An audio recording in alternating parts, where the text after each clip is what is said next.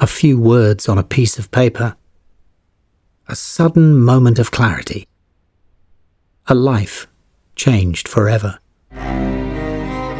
Throughout the ages, people have been challenged, inspired, moved, and transformed by the words of the world's divine educators. My name is Sean Hinton, and in this podcast, Moments of Meaning, I talk to people whose lives have been profoundly affected by the sacred writings of the Baha'i Faith and ask them about the story of how it happened.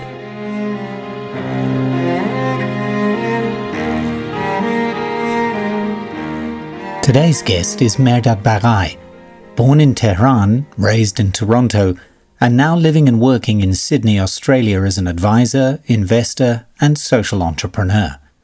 This is Mehrdad's passage from his moment of meaning. The call of Baha'u'llah is primarily directed against all forms of provincialism, all insularities, and prejudices. If long cherished ideals and time honored institutions, if certain social assumptions and religious formulae have ceased to promote the welfare of the generality of mankind, if they no longer minister to the needs of a continually evolving humanity, let them be swept away and relegated to the limbo of obsolescent and forgotten doctrines. Why should these, in a world subject to the immutable law of change and decay, be exempt from the deterioration that must needs overtake every human institution? For legal standards, political and economic theories are solely designed to safeguard the interests of humanity as a whole, and not humanity to be crucified for the preservation of the integrity of any particular law or doctrine.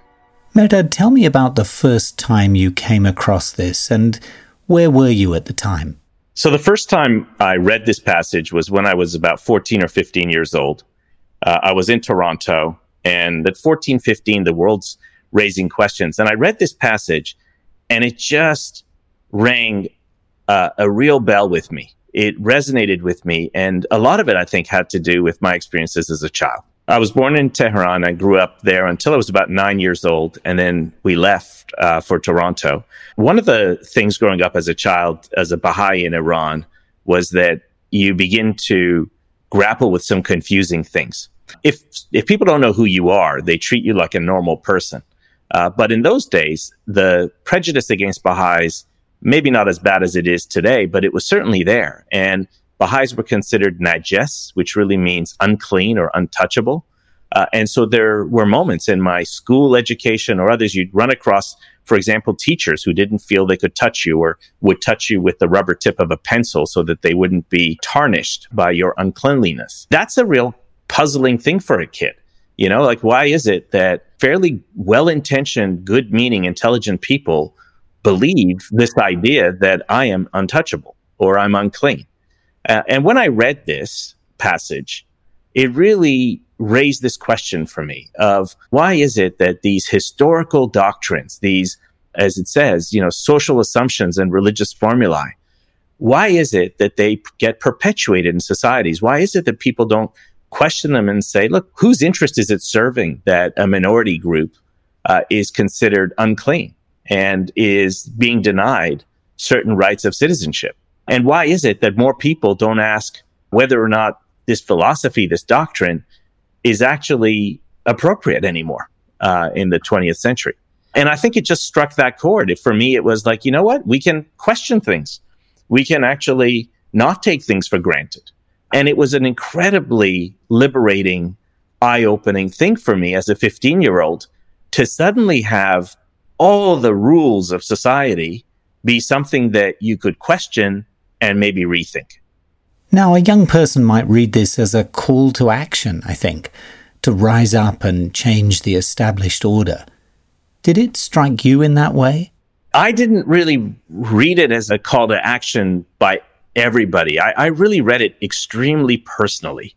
It was asking me to look inside and ask myself, what are the things that society has taught me to be fact when they're not fact? What are some of the rules that people are displaying, you know, in the way they run the community or a school or the city or, or politics? and ask myself whether or not this test would apply. Because this passage proposes a test on whether, you know, these ideals and institutions should be kept or dismissed.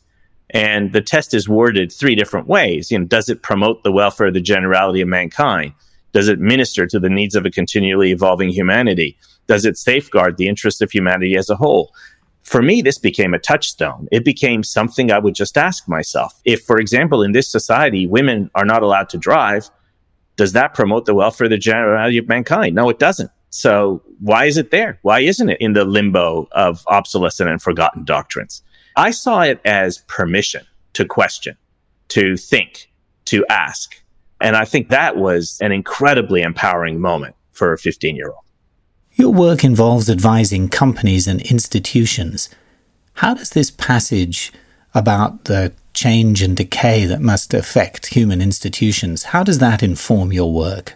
When I was a partner at McKinsey, and then even since then, as I've done advisory work, one of the things that I've noticed is the rate of change in society is a lot faster than it was 20 years ago. And so this whole idea of more disruptive strategies or organization transforming themselves is way more important than it even was a couple of decades ago.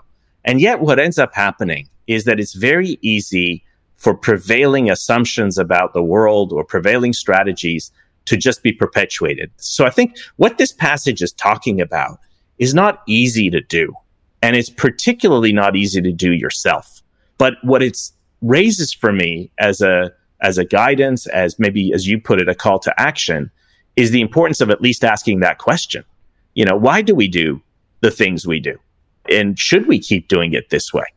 Uh, and I think not enough of us ask questions like that. As you've returned to this passage over time, do you feel that any of your own assumptions or ideas that perhaps you took for granted when you were younger now need to be relegated to the limbo of obsolescence, as the passage says? Without doubt.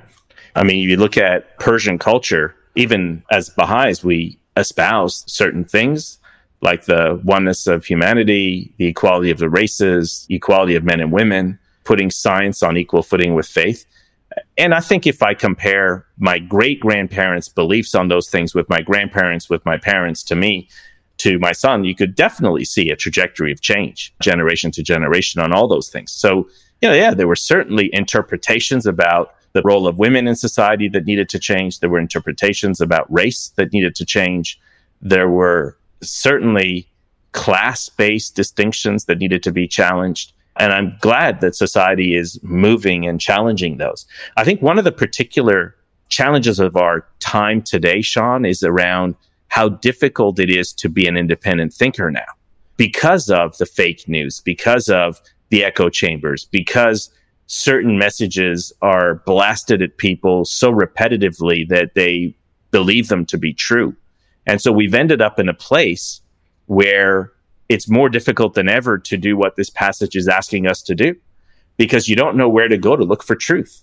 And I think that's one of the things that's always concerned me with the younger generation is how do we get them to actually develop a desire to, you know, be inquisitive and uh, have respect for other people's opinions and go out and search and question and all that, which which is not easy.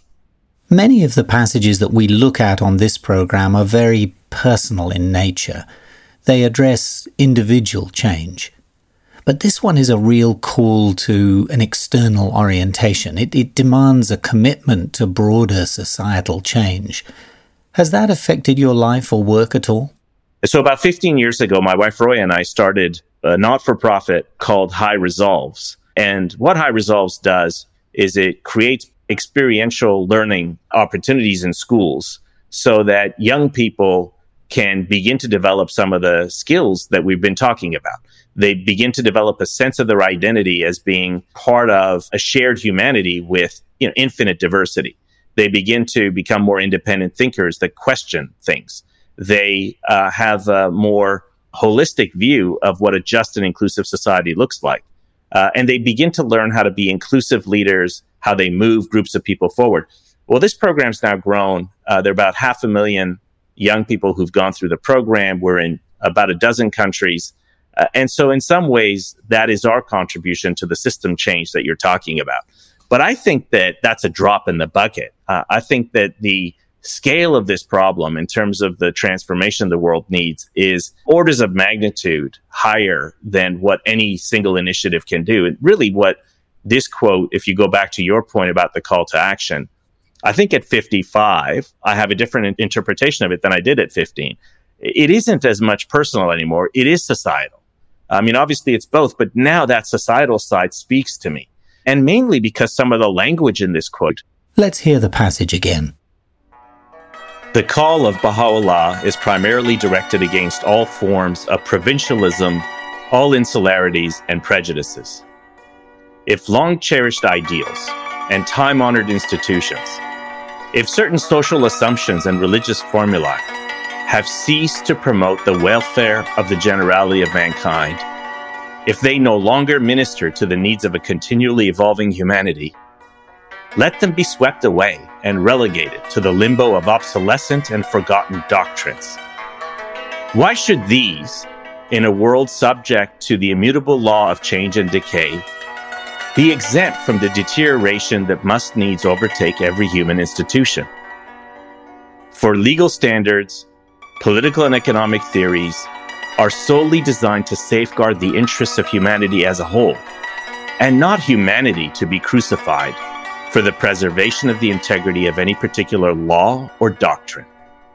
If you look at the last sentence, crucified is a very strong word, and not humanity to be crucified for the preservation of the integrity of any particular law or doctrine.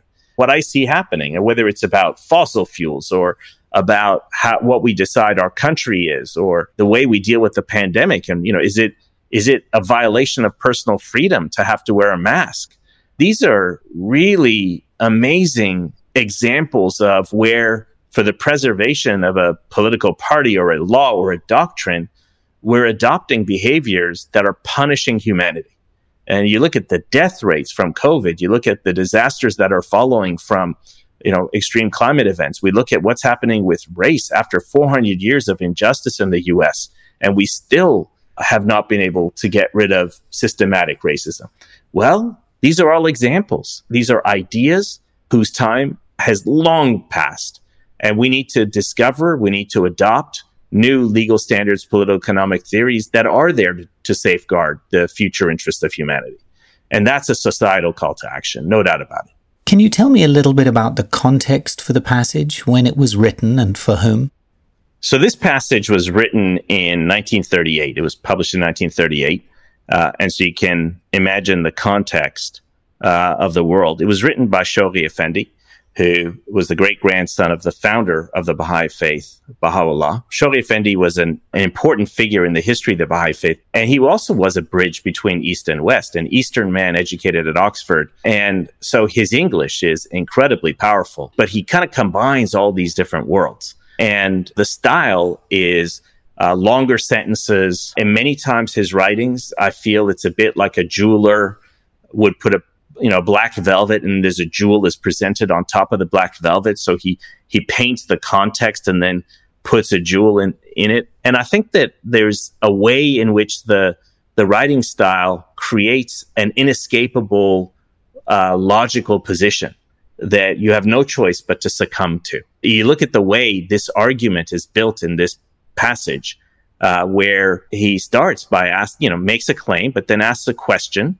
uh, and then asks another question, and then basically puts a coda to you, which is a statement that is so powerful and obvious, and yet we're all ignoring it. And so that is Shoghi Effendi's uh, gift, I think, to many of us in the world was putting a lens on the world that allowed us to see what's really going on, questioning it, and arriving at a more satisfactory understanding of the processes at work. And in a way that is empowering and motivating and gets you to really think about what it means for your own life.